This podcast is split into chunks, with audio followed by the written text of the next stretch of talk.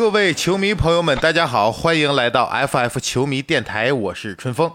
今天呀，我想跟大家聊一聊规划球员这个问题，因为这个呢，也是作为咱们中国球迷啊，最近关注度和讨论度都比较高的一个话题。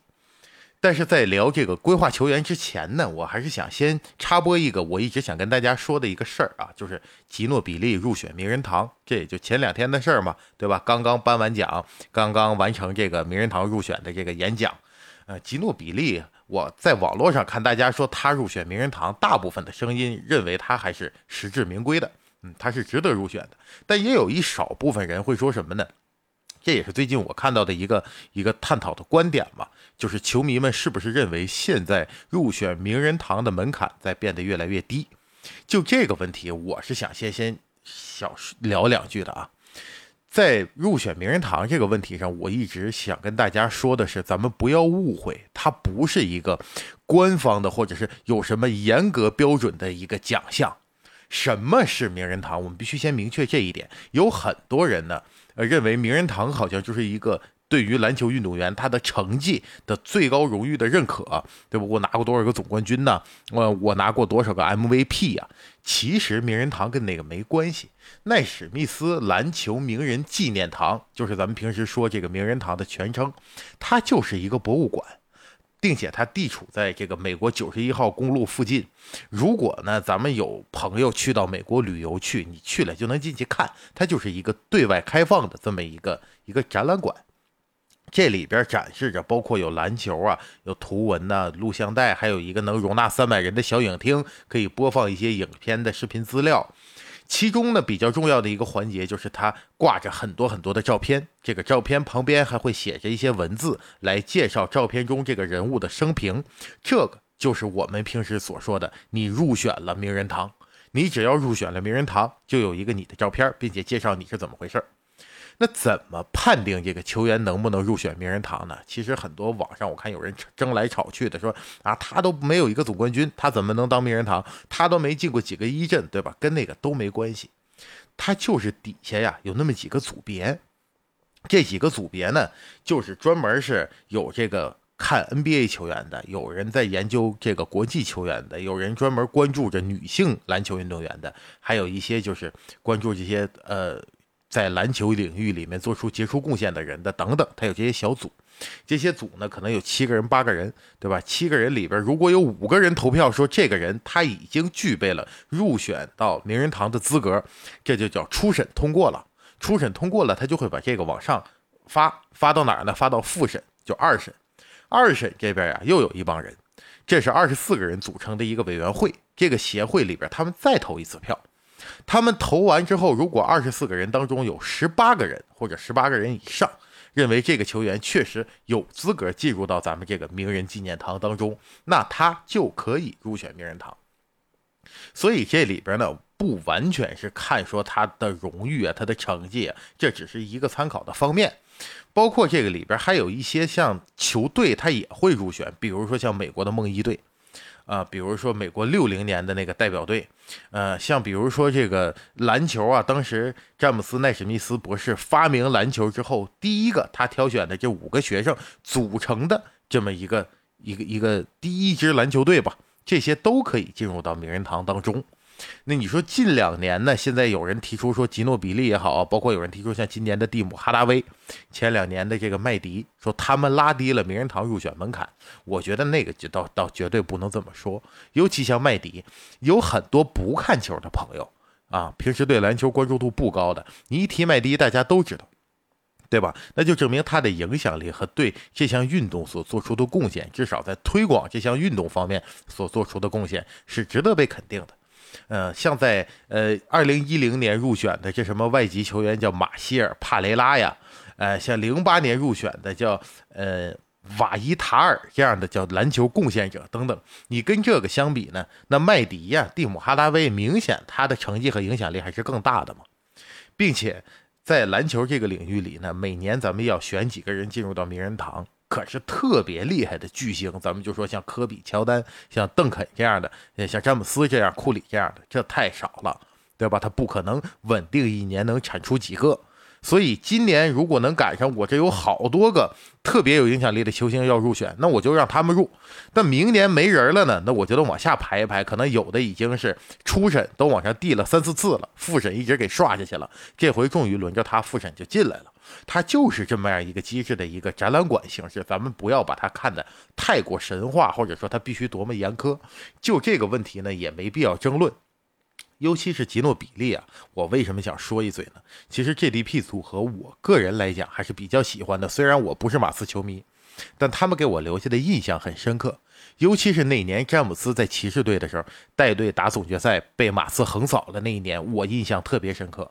为什么呢？那时候我上初中，我们学校啊正好被征做了一个中考的考场，连着六日，就从周五开始，五六日三天放三天假。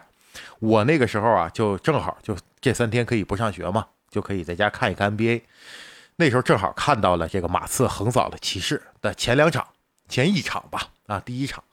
所以 GDP 组合呢，当时就给我留下了很深刻的印象。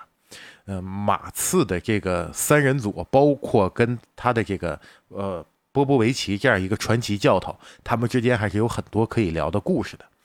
但因为近期内呢，我也不想拿一个这个。吉诺比利的这个话题做一期专题，所以既然吉诺比利入选了名人堂，我今天还是想在节目中聊一嘴，也是恭喜一下咱们这个，呃，秃头啊，吉诺比利变秃了也变强了，入选名人堂呢，也是我们这个众望所归。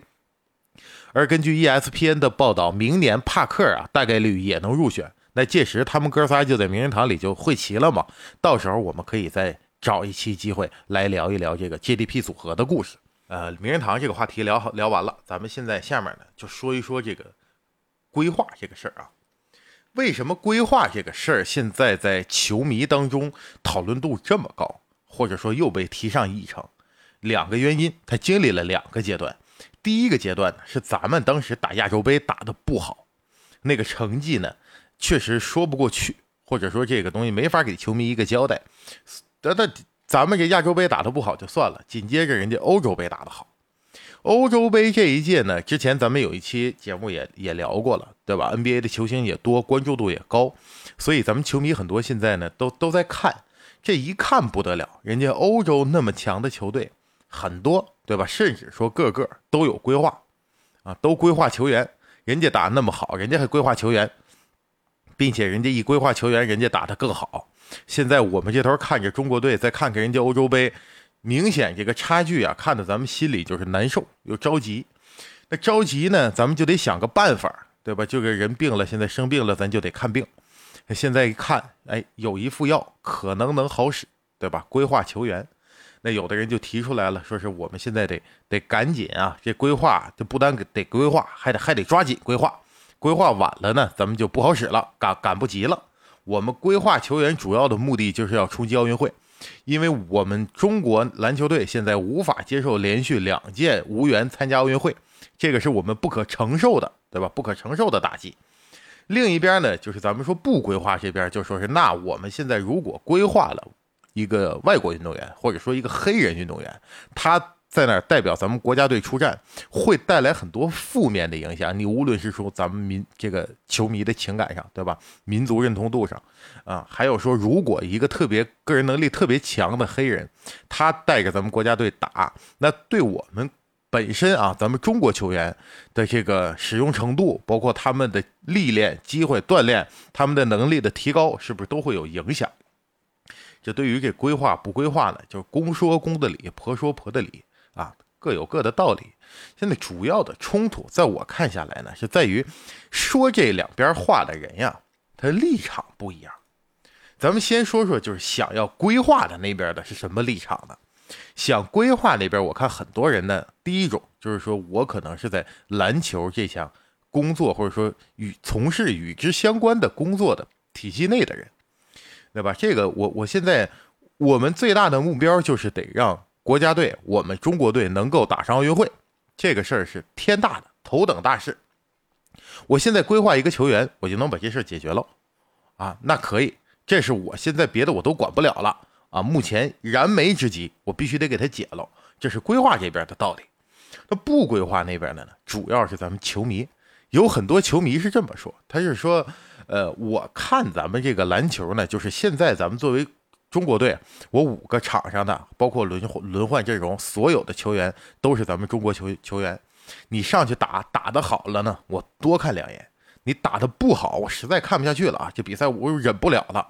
打得不好，那我完全可以把这个电视台我就一换啊，我把电视一关，我不看了啊。我那但是我至少说打开一看，站在场上的五个是五副中国人的面孔，这是我的基本要求。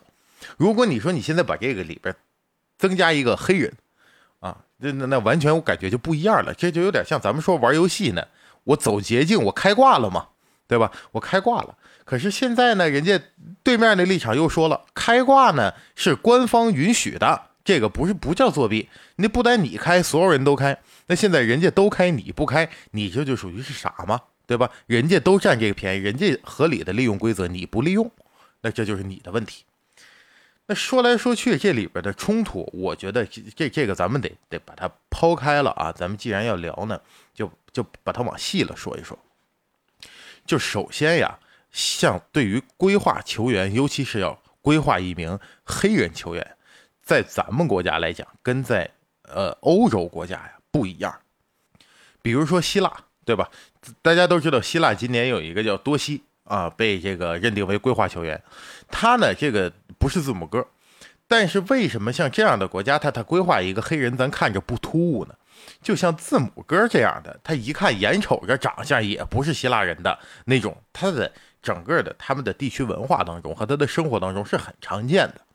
就走在大街上，我见着个黑人，我不会感觉很奇怪啊，他他也很多。本身人家我自己本国的球员就是字母哥，然后来了一个规划球员，跟我本国的球员看起来长得差不多，这样来说呢，他本身从民族情感的认同度上来讲，他就他就比较容易认可啊，这个行为他不会很排斥。当然，现在亚洲呢，明显长得不一样的呢，那人家也都使了，倒是说韩国那罗健儿，对吧？那一看跟韩国人长得也不一样，但是。像韩国这种啊，呃，在亚洲一直以来呢，他也从来没有认定为自己说我是一个强队，对吧？但是我我们中国不一样，就是中国在亚洲，尤其是从过去来说呢，中国篮球咱们世界上不好说。之前咱们有一期节节目我也讲讲到了，就是如果不是澳大利亚、新西兰那帮人过来裹乱的，就单在亚洲这地区来看，我们那个时候还一直都是说非常硬气的。我们不说稳稳的头把交椅吧，也是差不多是那个意思，所以说，我们现在如果要规划一个黑人来，那就相当于我们认可了，现在咱确实自己不行了。这个是在球迷心里当中，就是我不行了，你开挂了。那原原先想的是你开我不开，咱们还能打。现在是你开了我也得开，你要我要不开，我确实是弄不过你了。能不能在心理上认可这一点，接受这个目前的一个一个现实，这是第一个啊，咱们球迷心里难的。第二个呢，还还有一个朋友，我看网上有说呢，说是现在来讲，竞技体育啊就得讲成绩。你规划怎么了？咱们那个 LPL 对吧？英雄联盟这个比赛现在都知道，呃，咱们这个在全世界范围内，咱们中国赛区就 LPL 这个赛区属于是第一赛区。啊，我们当时这项运动发展起来的时候，就是靠把这个韩国的选手买来，对吧？高薪挖来。那那时候在 S 一、S 二、S 三、S 四那些年代的时候，那韩国绝对是霸主地位啊。我们在电子竞技这个领域里，始终就是在抗韩嘛。就是说，年龄可能跟我差不多，或者说比我更年轻一点的朋友们呢，大家应该都知道这个，对吧？呃，都平时可能自己也玩也看。那韩国那些人厉害怎么办？我给他弄来。他们来了呢，一方面说我得到了一个技战力，另一方面说我们国内有很多高水平的这种呃来自韩国的电竞选手在呢，它确实起到一种叫鲶鱼效应嘛，就是让我们的自身的这个水域内的竞争力变得更加的充沛了啊，咱们自己的选手呢也会随之提高，他把咱们整个赛区的这种感觉呀带动的就良性发展了。但是这里边我再说一个球迷可能说看法上不一样的，他为什么呢？LPL 这个呀，它是个俱乐部，就相当于每个队伍它都是个公司。我作为一个中国公司，我雇佣你一个韩国员工，这一点上没有人在心理上觉得这坎儿我过不去，对吧？你别说雇佣个韩国员工，咱们就雇佣个哪国的员工，他也就是个员工嘛。我给你发工资，你你你给我干活啊，这是没问题的。但是咱们现在讨论的呢是国家队，就是国家队这个东西跟一个公司的立场又不一样。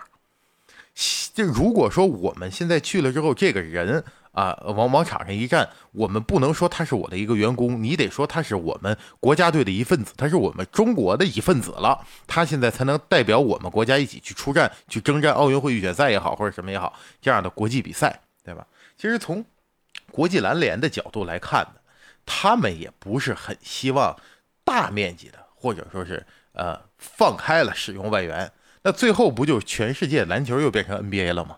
那就谁厉害就谁就在哪个国家打，全是他们又是一群老黑在那互相打，对吧？这个跟他本身在国际间各个国家之间举办一个篮球联赛的初衷也不符。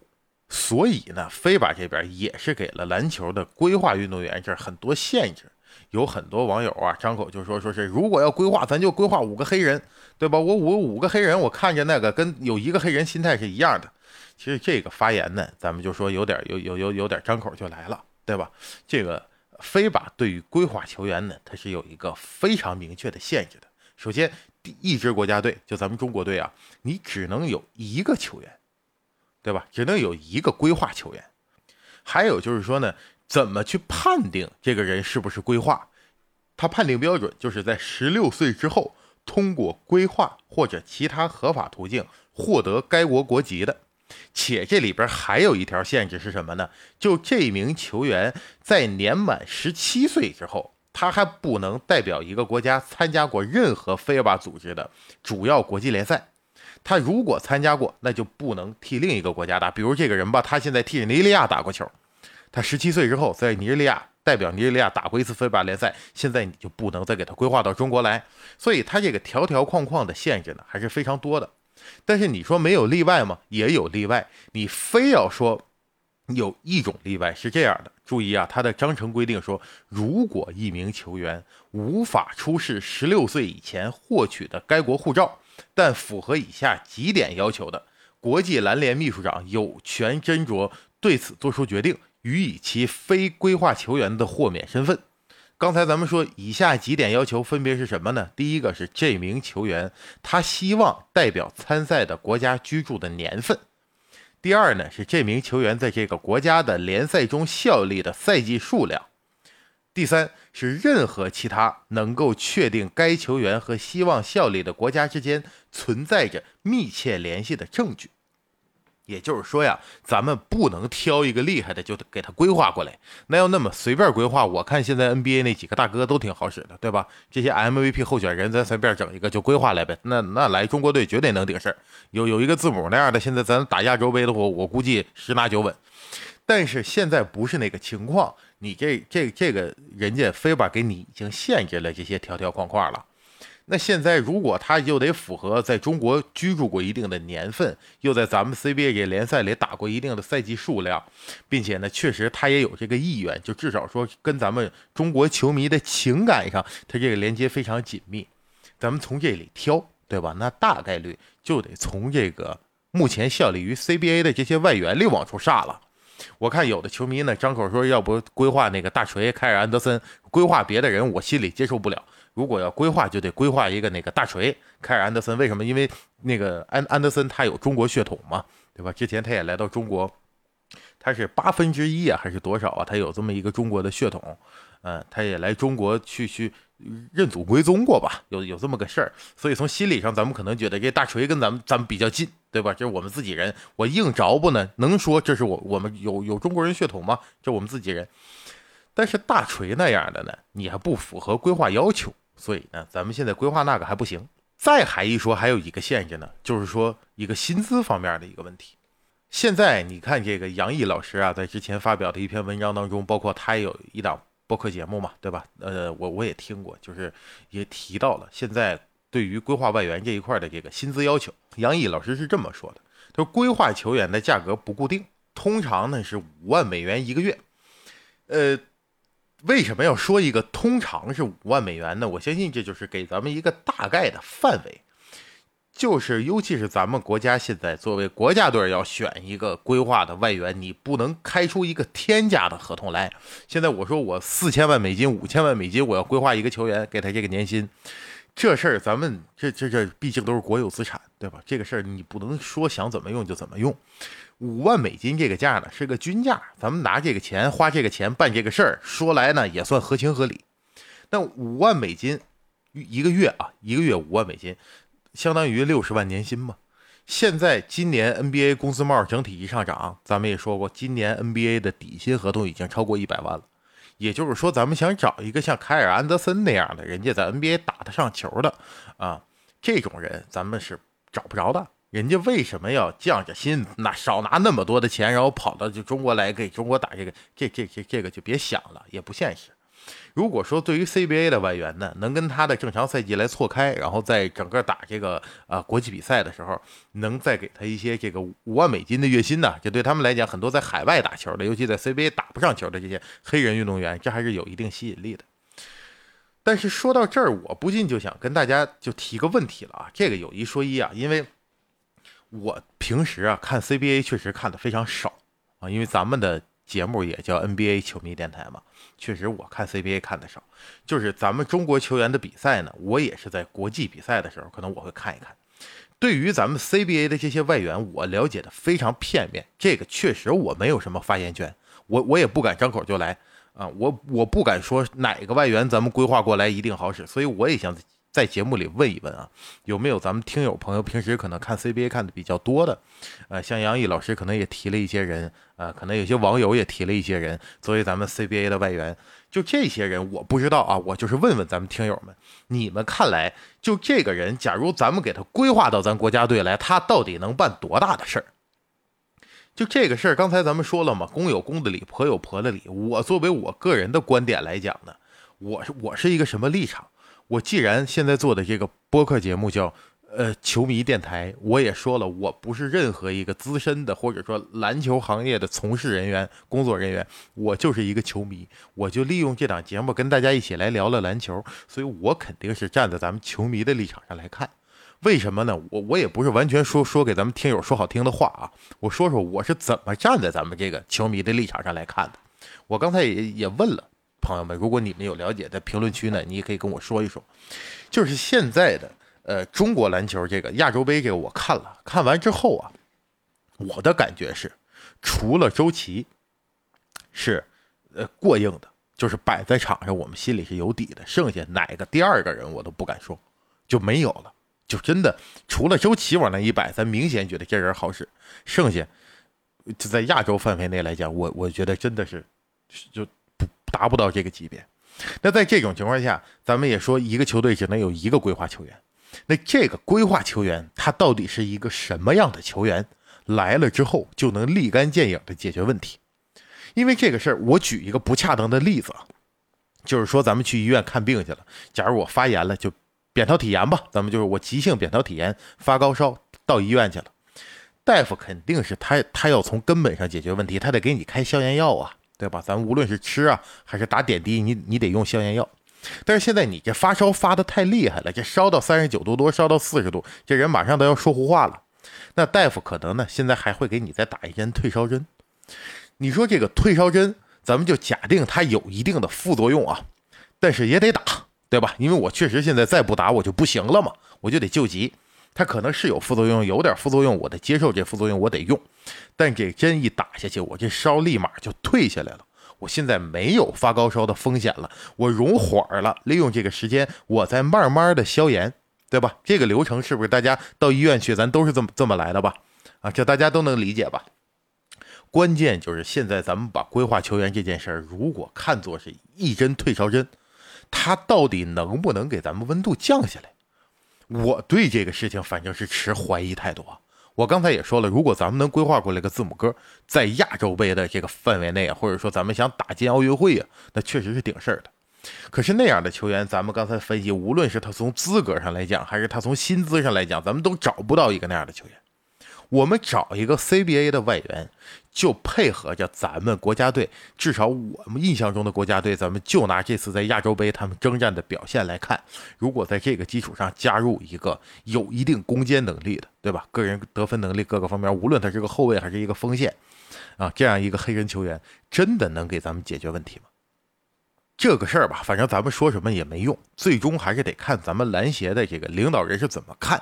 如果呢，领导人的想法是短期之内我必须出成绩，或者说刚才咱们提到的这一次我打不进奥运会这事儿是不可接受的，就规划外援这个事儿，无论怎么样，我现在立马提上议程，立刻办，我就得赌上一切，我得打进奥运会。那咱们可以试一试这个吧，我不是说特别反对，我只是说咱们是不是得考虑一个情况，外援规划来了。必然是有反对的声音的，就是咱们球迷现在看，我看五副中国的面孔，哪怕他输了，我们骂，这是咱们关起门来自家人的事情。但这个时候，如果带了一个黑人来了，我们站在这一打，对吧？好使了，那球迷可能会说，这不行，你是开挂赢的呀，这比赛，对吧？这这我们是拿奖了，那最终这个成绩归谁呢？这个荣誉感最后是落在我们中国人民自己的头上，还是说落在这个？规划回来黑人运动员头上，到底谁起的作用？这里边你心理上就就就犯含糊，对吧？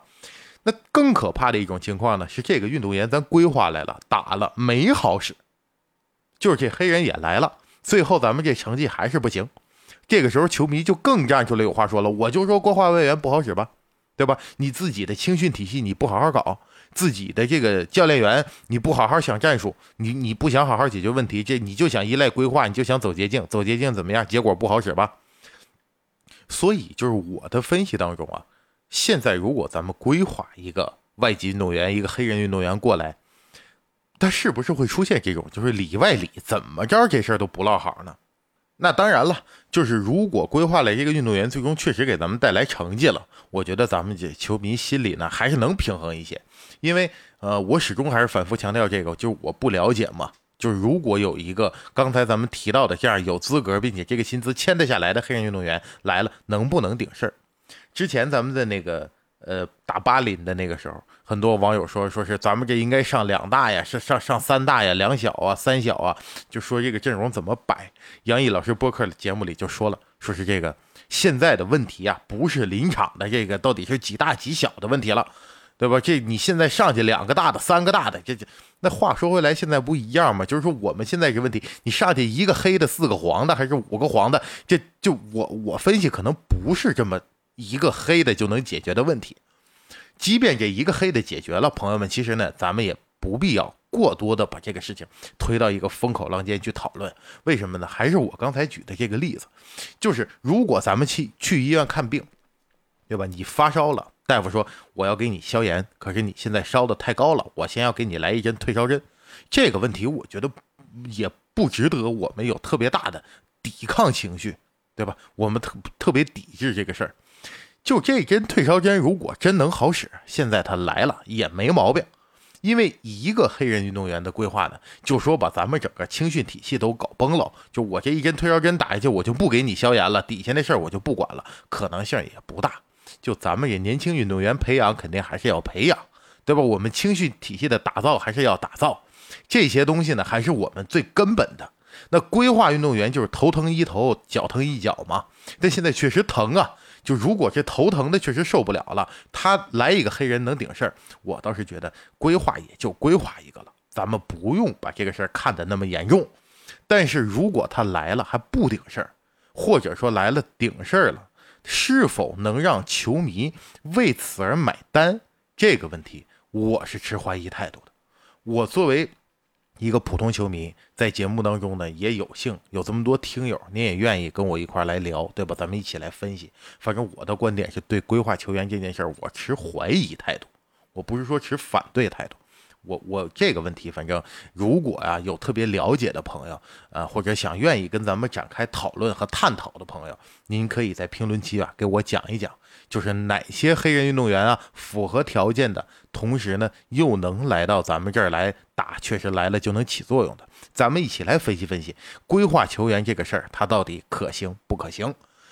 那今天这期节目呢，我就跟朋友们聊到这里。至于我想听到的这些评论，我希望您能在评论区给我留言，咱们在评论区里好好聊一聊。下期节目咱们不见不散。